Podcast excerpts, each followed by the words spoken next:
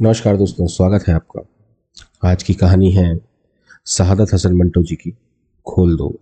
शहादत हसन मंटो साहब फरमाते हैं कि अमृतसर से स्पेशल ट्रेन दोपहर दो बजे की चली और आठ घंटे के बाद मुगलपुरा पहुँची। रास्ते में कई आदमी मारे गए। मुतईद जख्मी हुए और कुछ इधर उधर भटक गए।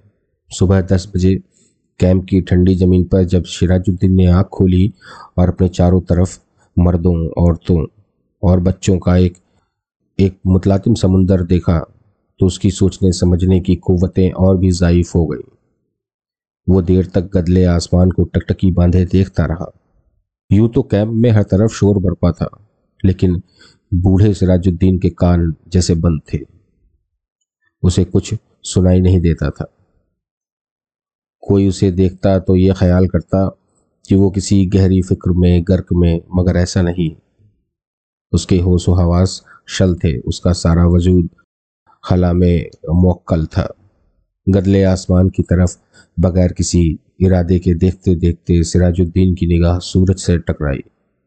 तेज रोशनी उसके वजूद के रंगो रेश में उतर गई, वो जाग उठा। ऊपर तले उसके दिमाग पर कई तस्वीरें दौड़ गई। लूट, आग भागम भाग स्टेशन, गोलियाँ, रात और सकीना। सिराजुद्दीन एकदम उठ खड़ा हुआ और पागलों की तरफ़ उसने अपने चारों तरफ़ फैले हुए इंसानों के समुंदर को खंगालना शुरू किया। पूरे तीन घंटे वो सकीना सकीना पुकारता कैंप में खाक छानता रहा, मगर उसे अपनी जवान इकलौती बेटी का कोई पता ना मिला। चारों तरफ़ एक धांधली सी मची थी। कोई अपना बच्चा ढूंढ रहा था, कोई माँ, कोई बीवी, कोई बेटी। सिराजुद्दीन थक हार कर एक तरफ़ बैठ गया और हाफिजे पर ज़ोर देकर सोचने लगा कि सकीना उससे कब और कहाँ जुदा हुई। लेकिन सोचते सोचते उसका दिमाग सकीना की माँ की लाश पर जम जाता। उसकी सारी अंतड़ियाँ बाहर निकली हुई थी। इससे आगे वो और कुछ न सोच सका। सकीना की माँ मर चुकी थी। उसने सिराजुद्दीन की आँखों के सामने दम तोड़ा था, लेकिन सकीना कहाँ थी? उसके मुतालिक उसकी माँ ने मरते हुए कहा था, मुझे छोड़ो और सकीना को लेकर जल्दी यहाँ से भाग जाओ। सकीना उसके साथ ही थी। दोनों नंगे पाँव भाग रहे थे। सकीना का दुपट्टा गिर पड़ा था। उसे उठाने के लिए उसने रुकना चाहा, मगर सकीना ने चिल्लाकर कहा, अब्बा जी, छोड़िए। लेकिन उसने दुपट्टा उठा लिया। ये सोचते सोचते उसने अपने कोट की उभरी हुई जेब की तरफ़ देखा और उसमें हाथ डालकर एक कपड़ा निकाला। सकीना का वही दुपट्टा था, लेकिन सकीना कहाँ थी? सिराजुद्दीन ने अपने थके हुए दिमाग पर बहुत ज़ोर दिया, मगर वो किसी नतीजे पर ना पहुँच सका। क्या वो अब सकीना को अपने साथ स्टेशन तक ले आया था? क्या वो उसके साथ गाड़ी में सवार थी? रास्ते में जब गाड़ी रोकी गई और बलवाई अंदर घुस गए तो क्या बेहोश हो गया था? वो सकीना को उठाकर ले गए। सिराजुद्दीन के दिमाग में सवाल ही सवाल थे। जवाब कोई नहीं था। उसको हमदर्दी की ज़रूरत थी, लेकिन चारों तरफ़ जितने भी इंसान फैले हुए थे, सबको हमदर्दी की ज़रूरत थी। सिराजुद्दीन ने रोना चाहा, मगर आँखों ने उसकी मदद न की। आँसू न जाने कहाँ गायब हो गए थे।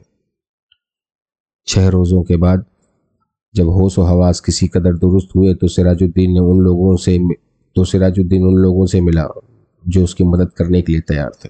आठ नौजवान थे, जिनके पास लॉरी थी, बंदूकें थी। सिराजुद्दीन ने उनको लाख लाख दुआएँ दी और सकीना का हुलिया बताया, गोरा रंग बहुत ही खूबसूरत, मुझ पर नहीं, अपनी माँ पर थी। उम्र सत्रह बरस के करीब, आँखें बड़ी बड़ी, बाल स्याह। दाहिने गाल पर मोटा सा तिल, मेरी इकलौती लड़की। ढूंढ लाओ, तुम्हारा खुदा भला करेगा। रजाकार नौजवानों ने बड़े जज्बे के साथ बूढ़े सिराजुद्दीन को यकीन दिलाया कि अगर उसकी बेटी ज़िंदा हुई तो चंद दिनों में उसके पास होगी। आठों नौजवानों ने कोशिश की जान हथेली पर रखकर वो अमृतसर गए। कई औरतों, कई मर्दों और कई बच्चों को निकाल कर उन्होंने महफूज मुकामों पर पहुँचाया। दस रोज़ गुजर गए, मगर उन्हें सकीना नहीं मिली।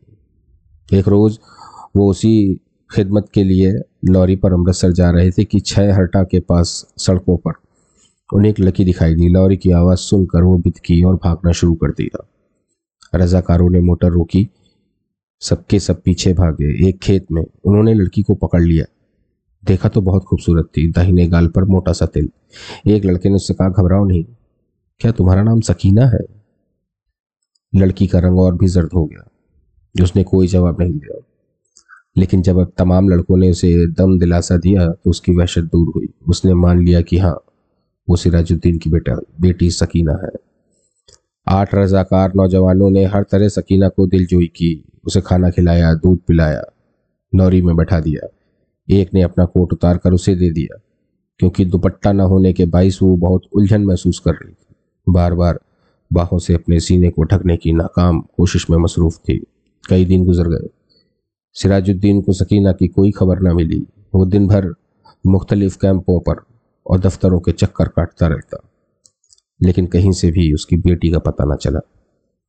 रात को वो बहुत देर तक उन रजाकार नौजवानों की कामयाबी के लिए दुआ माँगता रहता जिन्होंने उसे यकीन दिलाया था कि अगर सकीना ज़िंदा हुई तो चंद दिनों में वो उसे ढूंढ निकालेंगे। एक रोज, सिराजुद्दीन ने कैम्प में उन नौजवान रजाकारों को देखा, लॉरी में बैठे थे। सिराजुद्दीन भागा भागा उनके पास गया। लॉरी चलने ही वाली थी। उसने पूछा कि, बेटा, मेरी सकीना का पता चला? सबने यक जवान होकर कहा, चल जाएगा चल जाएगा। और लारी चल दी। सिराजुद्दीन ने एक बार फिर नौजवानों की कामयाबी के लिए दुआ मांगी और उसका जीस कदर हल्का हो गया। शाम के करीब कैंप में जहाँ सिराजुद्दीन बैठा था, उसके पास कुछ गड़बड़ सी हुई। चार आदमी कुछ उठा कर ले जा रहे थे। उसे दरियाफ्त किया तो मालूम हुआ एक लड़की रेलवे लाइन के पास बेहोश मिली है। लोग उसे उठा कर लाए हैं। सिराजुद्दीन उनके पीछे हो लिया। लोगों ने लड़की को अस्पताल वालों के सुपुर्द किया और चले गए। कुछ देर वो ऐसे ही अस्पताल के बाहर गड़े हुए लकड़ी के खंभे के साथ लगकर खड़ा रहा। फिर आहिस्ता आहिस्ता अंदर चला गया। कमरे में कोई नहीं था, एक स्ट्रेचर था, जिस पर एक लाशनुमा लड़की पड़ी थी। सिराजुद्दीन छोटे छोटे कदम उठाता उसकी तरफ़ बढ़ा। कमरे में दफतन, कमरे में दफतन रोशनी हुई। सिराजुद्दीन ने लाश के जर्द चेहरे पर चमकता हुआ तिल देखा और चिल्लाया, सकीना। डॉक्टर ने जिसने कमरे में रोशनी की थी। सिराजुद्दीन से पूछा, क्या है? हलक से, सिराजुद्दीन के हलक से सिर्फ़ इस कदर निकल सका कि, जी जी, मैं मैं इसका बाप हूँ। डॉक्टर ने स्ट्रेचर पर पड़ी हुई लाश की तरफ़ देखा। उसकी नब्स टटोली और सिराजुद्दीन से कहा, खिड़की खोल दो। सकीना के मुर्दा जिस्म में जुम्बिश पैदा हुई। बेजान बेजान हाथों से इजार बंद खोला। और शलवार नीचे सरका दी। बूढ़ा सिराजुद्दीन खुशी से चिल्लाया, ज़िंदा है मेरी बेटी, ज़िंदा है। डॉक्टर सर से पैर तक पसीने में गर्क हो गया।